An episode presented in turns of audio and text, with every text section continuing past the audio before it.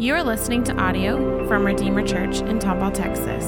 To find out more information about our church, visit us at makingmuchofjesus.org. For those of you who don't know, my name is Pastor Barry, and I have the privilege of serving as one of the elders here. And um, today I, I get the privilege of, of pinch hitting for Jeff, who gets a well deserved break. And I love it when he can just come and just be here and just be amongst his friends and family and, and just be, be ministered to instead of always ministering to us. So, uh, before we jump into our text, I do want to take just a second and on, on behalf of all of the elders and our wives, I want to thank you for the great privilege um, that we had of attending the, the Acts 29 global gathering this week in Nashville. Uh, it, was a, it was an amazing time of, of, of being challenged, of being inspired, of being refreshed spiritually as well as as well as growing in our friendships to each other and, and unity as leaders and families. You know we don't ever want to take for granted that this is only because of god's loving kindness and the generosity of this church that we are able to enjoy the blessing that was this week. So so on behalf of all of us thank you thank you. I guess on, a, on another side note you might want to say a little prayer for the uh, for the other elders and wives because you know having spent this week under some of the most gifted preachers on the planet um, today will be somewhat of a precipitous plunge back to reality for them, I'm afraid. but, you know, anyway, get what you get and you don't throw a fit, right? Um, so today we're going to continue the series that Jeff started last week on the hard sayings of Jesus. And the text that we're going to be examining today is Mark 8 34 through 38. And I can tell you, I have been both excited and, and deeply burdened in my study of this passage. It's, it's weighty, but it is absolutely, I think, one of the cornerstone passages in all of Scripture, and it is immensely relevant to us in 21st century suburban America. So if you have your Bible or device, open it up to Mark 8, and we're going to begin reading in verse 34. Or if you use the Pew Bible in front of you, you just turn to page 895. So, as is our custom, if you're able, please stand in honor of the reading of God's Word.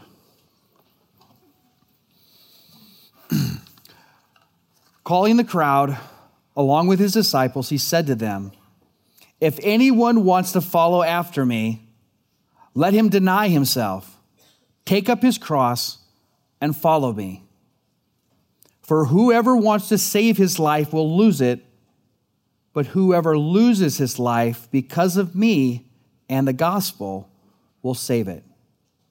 For what does it benefit someone to gain the whole world and yet lose his life? What can anyone give in exchange for his life? For whoever is ashamed of me and my words in this adulterous and sinful generation, the Son of Man will also be ashamed of him when he comes in the glory of his Father with the holy angels. Pray with me.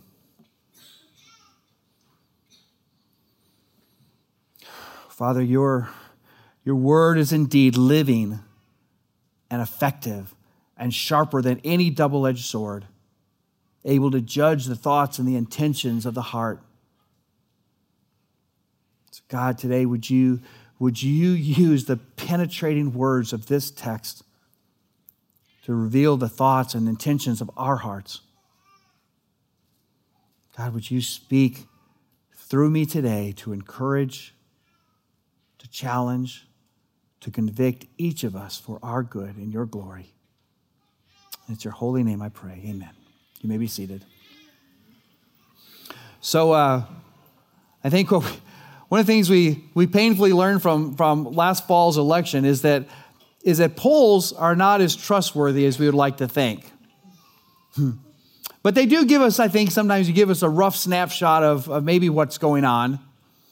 So I did a little research, and according to the most recent Pew Research reports I could find, over 70% of America's, Americans still identify as being Christian. But then you contrast that with a survey by the Lifeway Research and Ligonier Ministries last year that also found that 64% of Americans say that God accepts the worship of all religions. 77% say people must contribute their own effort for personal salvation. And 51% say the Bible was written for each person to interpret as he or she chooses. Obviously, we are in desperate need of clarity on exactly what the terms and conditions are for being a Christian.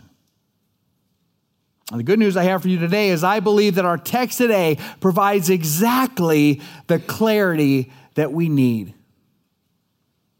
The bad news is it's likely that most people who identify as Christians would never on their life agree to the terms and the conditions that Jesus lays out in our text today.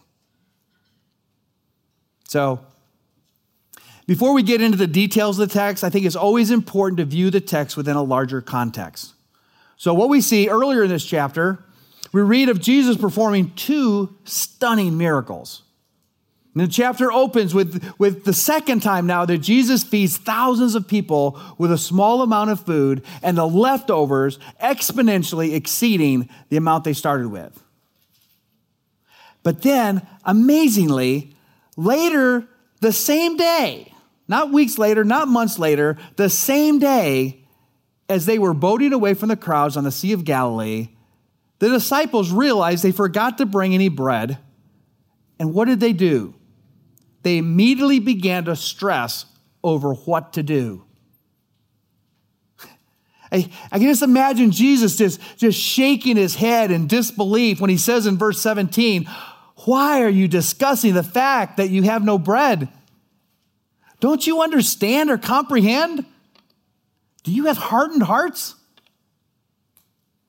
I can just imagine the disciples at that point just kind of like, you know, just kind of trying to become invisible in their seats, right? In other words, he seems to be saying, Really, guys? After all you have witnessed, you still don't know who I am, do you? But then it was shortly after this is when he asked the disciples the most important questions of all time Who do people say that I am? And after they gave their input on that, he turned it more personal and, and, and asked the, the single greatest question of all time Who do you say that I am? Now, something life changing had to happen to Peter sometime between the feeding of the multitudes and this moment. Maybe even since he was sitting there, like, oh, I don't know what we're going to do with our bread. Because this, all of a sudden, the light seemed to come on for him, and this is where he makes the most profound and truthful saying ever said You are the Christ, the Son of the living God. Now, Jesus knew exactly what was in Peter's mind's eye when he made this statement. Of course, for Jews, the Christ of the Messiah was the one that the Jews had been anticipating for centuries. He was the one that was going to vanquish their enemies and usher them into a wonderful era of peace and prosperity. But this, of course, was not the story of redemption. So Jesus begins to, to nuke their little fantasy with the reality of what was about to happen. And at the same time, he sets the stage for our text today in verse 34. In verse 31, it says, Then he began to teach them that it was necessary for the Son of Man to suffer many things and be rejected by the elders, chief priests, and scribes, be killed, and rise after three days. Now, clearly, this did not match the pretty little picture that they had of the Messiah.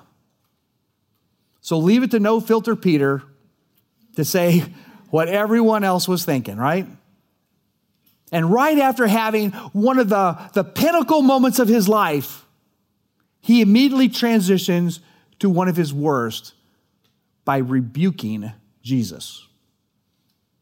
Now, I, I, I make no claims to be among the, the brightest theological minds on this planet or even in this church, but I'm pretty confident that being the guy that rebukes Jesus is not the guy you ever want to be, right? I mean, Peter went from being called the rock on whom Jesus would build his church to being called Satan in a matter of minutes. In verse 33, Jesus quickly lets Peter and everyone know that they were not thinking about God's concerns, but human concerns. And that gets us to our text today, where Jesus wants to make it crystal clear what being a follower of the Messiah actually and really looks like. Now, when I first began to study this text, I kind of like, okay, I started imagining my outline. I kind of thought it would be like this, like a three step process to following Jesus.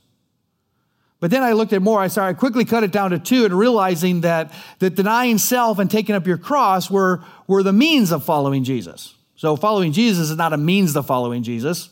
Denying yourself and taking up your cross were.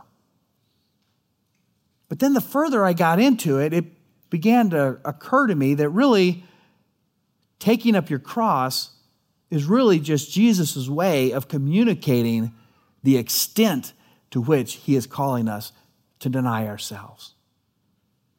I mean, when Jesus took up his cross, he wasn't, that was, he was saying, This is how, this is the extreme that I want you to practice self denial. It's critically important to realize the importance of how Jesus prefaces the conditions of following him. If anyone wants to follow after me.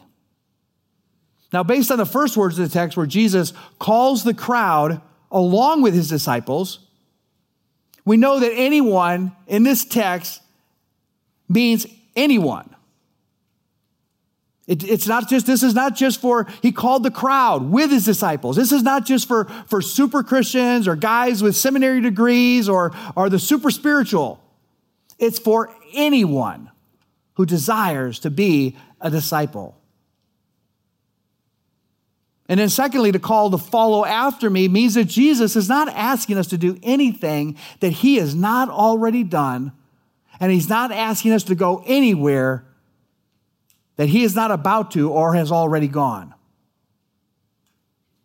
And therefore, to understand what Jesus means in asking us to, to deny ourselves, well, that we only have to look at how Jesus denied himself and then do what he did, right? So let's get a glimpse of this in Scripture. John 5 19, Jesus replied, Truly I tell you, the Son is not able to do anything on his own but only what he sees the Father doing. For whatever the Father does, the Son likewise does these things. A few verses later in John 5:30, I can do nothing on my own. I judge only as I hear, and my judgment is just because I do not seek my own will, but the will of him who sent me. Matthew 26, 39, going a little farther, he fell face down and prayed, My Father, if it is possible, let this cup pass from me. Yet not as I will, but as you will. Romans 15, 2 through 3. Each of us is to please his neighbor for his good, to build him up. For even Christ did not please himself. Now, I could, I could give you 30 more easily. But the message is the same. And unfortunately, this doesn't line up very well with 21st century American view of self denial. You know, for us, self denial looks a whole lot more like maybe occasionally passing on the dessert tray at a restaurant. Or, or giving up a favorite food during Lent or maybe buying a, a 4 series BMW instead of a 6 Series. Denying self flies in the face of the American dream that is built on indulgence, not self denial. Treat yourself, not deny yourself, right? You Parks and Recs fans. Furthermore, the self denial that Jesus modeled goes, goes much deeper than just abstaining from materialism. The call of Jesus in our text is to, is to deny our very self autonomy. And that goes against the absolute core of our sinful nature, which screams, as William Hennessy so poignantly wrote, I am the master of my fate, I am the captain of my soul. For you children of the 80s, the lyrics of Billy Joel, this is my life. Go ahead with your own life, but leave me alone. Jesus knew that self denial was not what the crowd that day had in mind either. They were a lot like the mother of James and John that we read about in Matthew 20, who starts negotiating with Jesus for his sons to be his right hand and left hand men. And reflecting on what we, we see in our text today, Jesus answers her by saying, You don't know what you're asking. Are you able to drink the cup that I'm about to drink? He's saying, Look, mom, I'm, I'm about to be falsely accused. I'm about to be arrested. I'm about to be mocked. I'm going to be beaten so badly, you're not going to recognize me. And then they're going to strip me naked, shove thorns in my head, and nail me to a cross. Now, remind me again, which son did you want on which side? Jesus is telling him, if you want to hitch your wagon to me and be my disciples, the quality of your life will indeed make a quantum leap, but not in the direction that you think. And that is why he further qualifies the meaning of deny yourself with the next statement take up your cross. Now, this sermon series is entitled The Hard Sayings of Jesus. And I may contend that this may be the mother of them all. I mean, we tend to gloss right over this verse because we have such a, a skewed perception of the cross. For most of us, we've dumbed it down to decor or jewelry or, or just a matter of inconvenience. Right? I mean, we've all heard, or maybe we've said, we've been one of those people that, that usually says with, with tremendous piety when dealing with a difficult relationship or maybe a medical malady, well, this is just my cross to bear. You know, every time the weather changes, my joints begin to hurt. But I guess that's just my cross to bear. I, am quite certain that that is not the picture that came to mind to those who were listening to Jesus that day. And keep in mind, he's saying this prior to his own crucifixion, but the people there were painfully aware of what crucifixion was all about. This was at the height of the Roman Empire. And the one thing Rome would not tolerate was any form of disallegiance. Crucifixion was not just about capital punishment, it was about intimidation. Everyone there that day had walked along the roads outside of Jerusalem that were lined with people being crucified. Crucifixion was designed to be completely humiliating it was designed to dehumanize a person while inflicting a prolonged and agonizing death so that everyone would know don't mess with Rome. From carrying their own heavy crossbar through the streets that typically weighed over 100 pounds just to humiliate them. And then they were stripped completely naked. Many of them were nailed in a way, in a position that was maximize the humiliation and the pain. It was intended to send a message.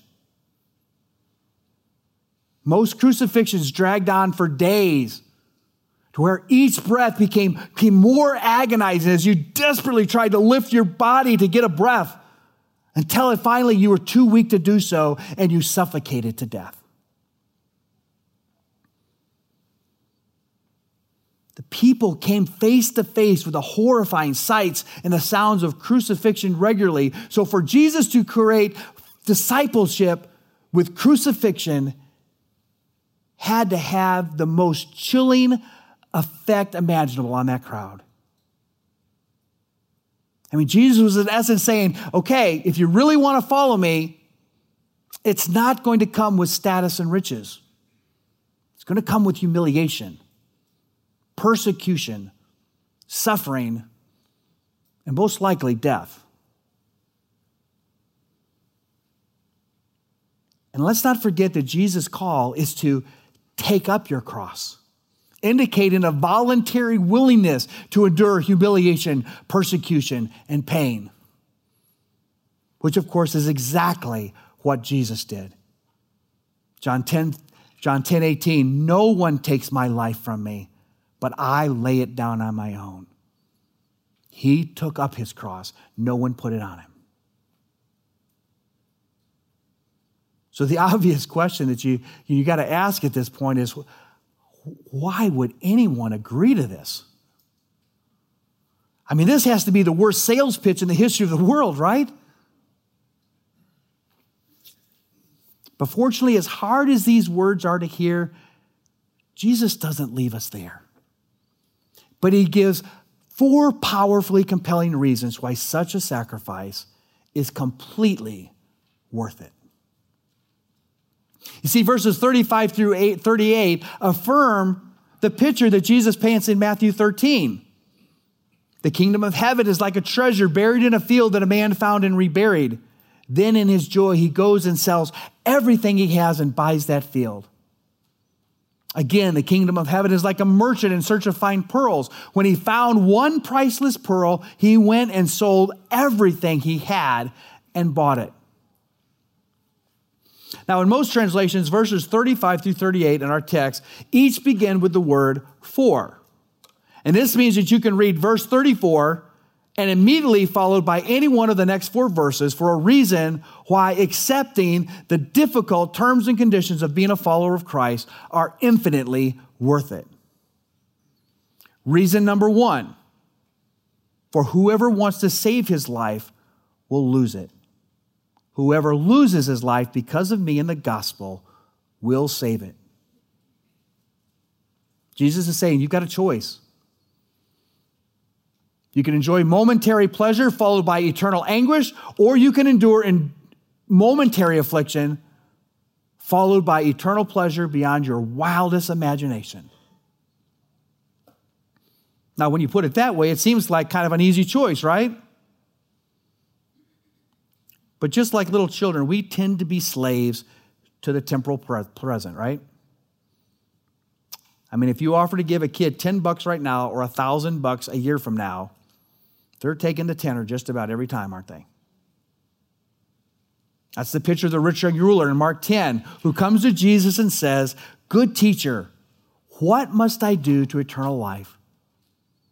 And Jesus eventually nets it out to him and says, Okay, this is what you do go, sell all you have, and give to the poor, and you will have treasure in heaven.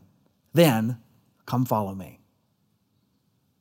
But he was dismayed by this demand and he went away grieving because he had many possessions. He was unwilling to give up the temporal for the eternal. And this scene has been played out millions of times throughout history. And the sad variation of this in Western culture is the lie that we can have both. Having it all is the core of the American dream, right? Millions of Americans have been deceived into thinking that the Christian life is all benefit and no cost. That we're able to enjoy all the trappings of the American dream now and then just trade up when we die. And it's a very easy sell in our culture, but it doesn't align with Scripture. Matthew 6 24 clearly states that you cannot serve both God and money. And he follows it with the compelling saying in, in, in Matthew 7 the gate is wide and the road is broad or easy that leads to destruction, and there are many who go through it. How narrow is the gate and difficult the road that leads to life, and few find it. And then we go back to our text. We also can't skim over the all important clause in verse 35 that self denial is only meaningful when it is for the cause of Christ or the gospel. You see, there's many people in the world doing wonderful, selfless work for great humanitarian causes, but it has nothing to do with Jesus or the gospel. It's the picture we see in Matthew 7 when people appeal to Jesus based on their good works, and Jesus warns that his response will be, I never knew you. Depart from me, you workers of lawlessness. In other words, he's saying, Sorry, you built your kingdom. You can't fool me. You, your works made you look good, not me. And then Jesus takes his argument a step further when he asks a rhetorical question in verse 36 For what does it benefit someone to gain the whole world and yet lose his life? And the answer, of course, is nothing. But Jesus makes his case by going to, to unrealistic extremes. In essence, he's saying, if you could become king of the world, everything and everyone belong to you. No excess or pleasure was out of your reach. Even if you could achieve that level of wealth, how foolish would it be if the cost was eternal separation from God? I mean, that's the picture we see in Luke 12 in the parable of the rich fool who, is, who was basking in his immense kingdom of personal wealth and comfort. And Jesus says, You fool, this night your life is demanded of you. And these things that you have prepared, whose will they be? Answer, not yours anymore. And then in verse 37, of our text, Jesus makes it clear that even if they could take it with them, that the exchange rate in heaven is zero. What can anyone give in exchange for his life? Again, the answer is nothing. Why should we be willing to deny ourselves, take up our cross, and follow Jesus? because no amount of money or influence or good deeds will be of any value after you take your last breath. The only currency that is recognized in heaven is bankruptcy. That's Jesus' message in Matthew 5 1, the first of the Beatitudes. Blessed are the poor in spirit, for theirs is the kingdom of heaven. Complete poverty is the only way to stand before Christ. Christ plus anything equals nothing. Christ plus nothing equals everything. And in verse 38, Jesus gives the final reason why denying ourselves is worth it at any cost. Because the alternative is catastrophic. For whoever is ashamed of me and my words in this adulterous and sinful generation, the Son of Man will also be ashamed of him when he comes in the glory of his Father with the holy angels. Jesus nets the whole thing out by saying, You can deny yourself, or you can deny me. Count the cost. There's no better picture of this than Peter prior to the crucifixion when he, when he adamantly denies knowing Christ, right? Scripture says in Luke 22 that as Jesus was, was, was being carried away to begin the road to Calvary, that Peter followed at a distance. The denial is already happening. He's following safely at a distance. And then a little while later, as we all know, he's sitting around the campfire, safely watching Jesus be beaten and falsely accused. And he's suddenly ashamed of even being associated with Jesus. As a means of self preservation, he adamantly, cursing, he denies having any association with Christ. And just prior to this, he boldly proclaimed, proclaimed Jesus as the Messiah and he vowed to follow him at whatever cost. But when the bullets started to fly, Peter was faced with the choice of denying himself or denying Christ. And he chose poorly.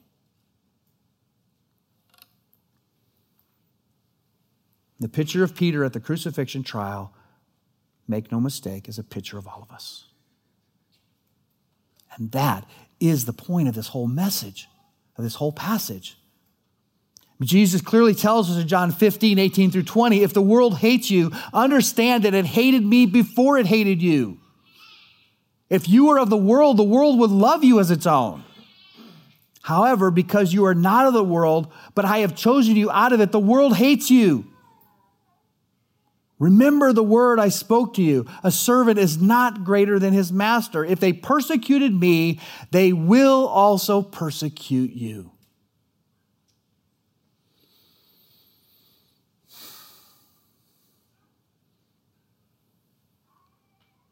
So then the grand question that's, that's got to be kind of swimming around in our minds right now is what does denying ourselves and, and taking up our cross look like for us? In 2017 in the comfortable suburbs of Houston, Texas? And last time I checked, Highway 249 is not lined with people hanging from crosses, are they? And let's be real, we don't have a clue what being persecuted for our faith looks like. And those are blessings that are, that are, that are completely out of our control. But what should convict us is that if we were honest with ourselves, most of our lives and our lifestyles are almost identical to those around us who are unapologetically self indulgent.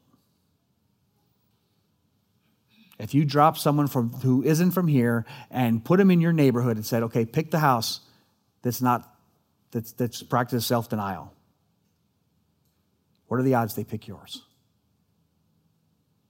Let them watch everybody for a week.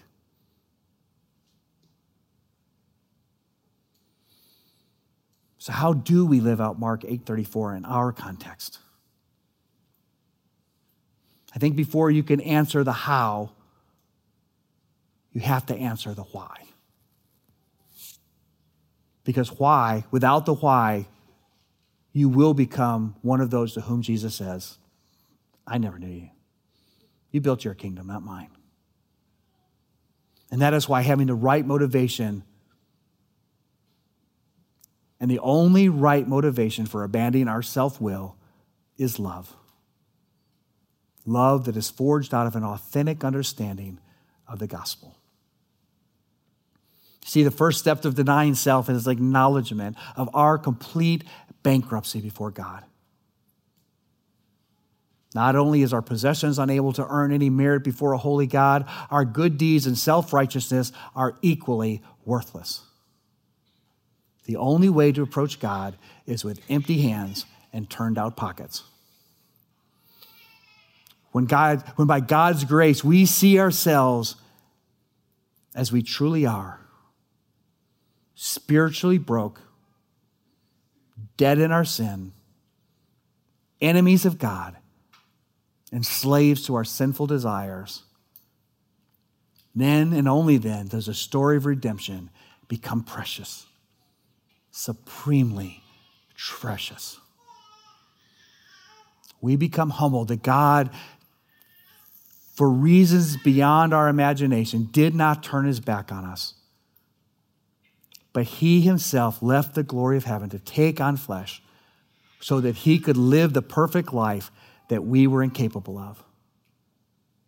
And because he alone was completely innocent of sin, he alone was able to pay the penalty for our sin death, wrath, and separation from God.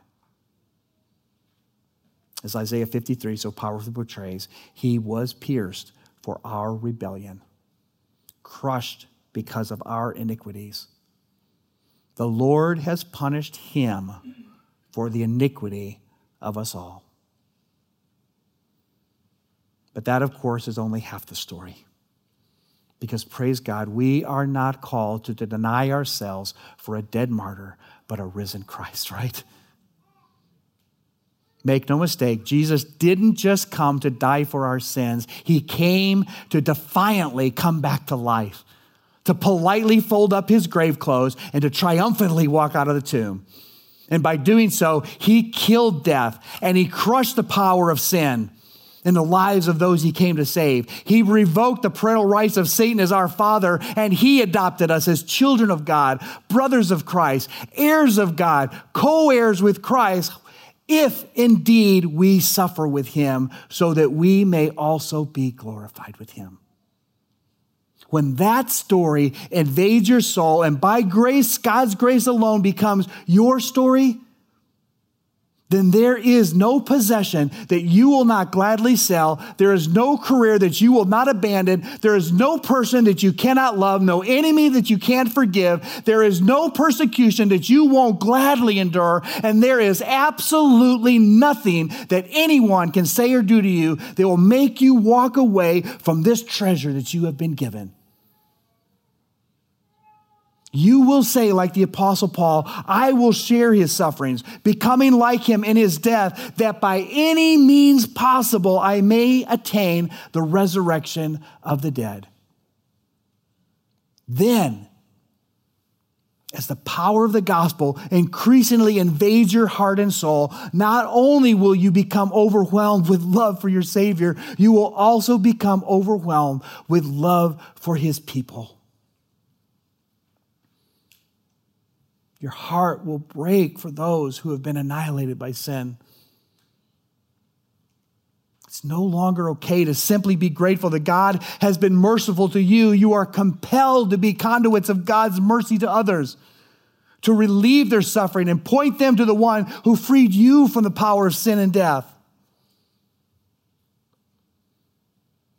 You'll begin to think like Paul in 1 Corinthians 10 and Romans 9 I have made myself a slave to everyone in order to win more people. I have become all things to all people so that by every possible means save some. I have great sorrow and unceasing anguish in my heart, for I wish that I myself were cursed and cut off from Christ for the benefit of my brothers and sisters, my own flesh and blood. That is what denying yourself and taking up your cross looks like. And what I think was maybe, you know, maybe the most compelling address for all of us who attended the Acts 29 conference this week, Pastor Ross Lester challenged us who minister in a wealthy suburban context with these words. He said, Remind your people that their homes are mission stations, outposts of hospitality, kindness, and grace in increasingly hostile and post Christian contexts. Remind them that their jobs are missionary assignments. Send them as missionaries with purpose into those spaces. Remind them that their money is mission ammunition. Show them how their money can blow big holes in the gates of hell. Call your people to sacrifice, to serve, to risk, to resist, to be foreigners and aliens and freaks of holiness and humility.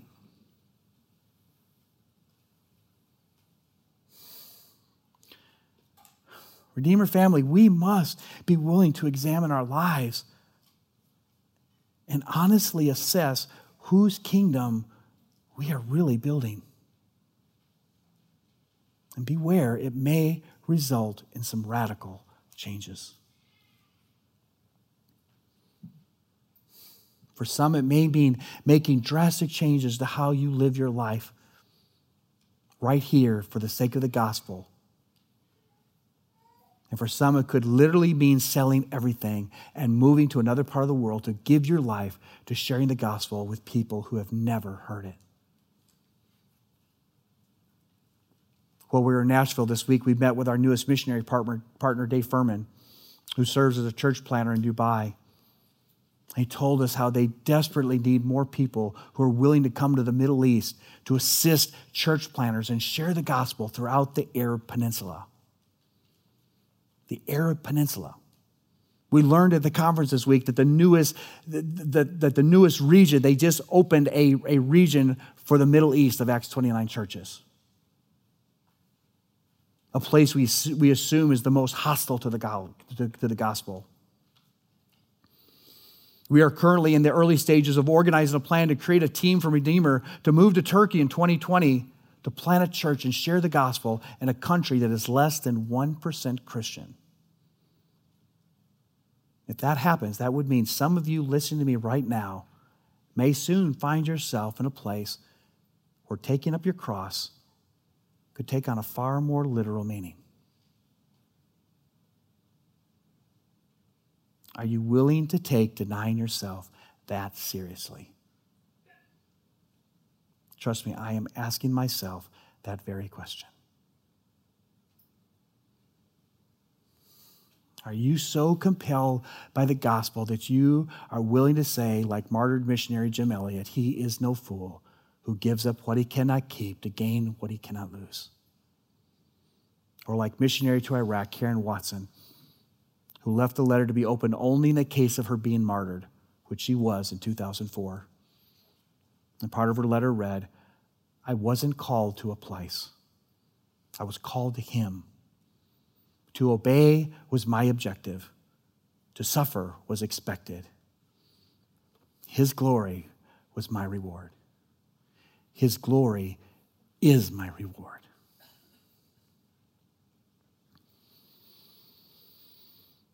Francis Chan has said, Our greatest fear in life should not be failure, but succeeding in the things that don't matter. So I have to ask, what is it that you're succeeding at in life? Our church vision statement is to make the real gospel recognizable in Tomball and beyond. This is how we accomplish that. Do nothing out of selfish ambition or conceit, but in humility, consider others as more important than yourselves. Adopt the same attitude as that of Christ Jesus, who, existing in the form of God, did not consider equality with God as something to be exploited. Instead, he emptied himself by assuming the form of a servant, taking on the likeness of humanity. And when he had come as a man, he humbled himself by becoming obedient to the point of death, even death on a cross. Therefore, if anyone wants to follow after me, let him deny himself, take up his cross, and follow me. Let's pray. Thank you for listening. To find out more information about our church, visit us at makingmuchofjesus.org.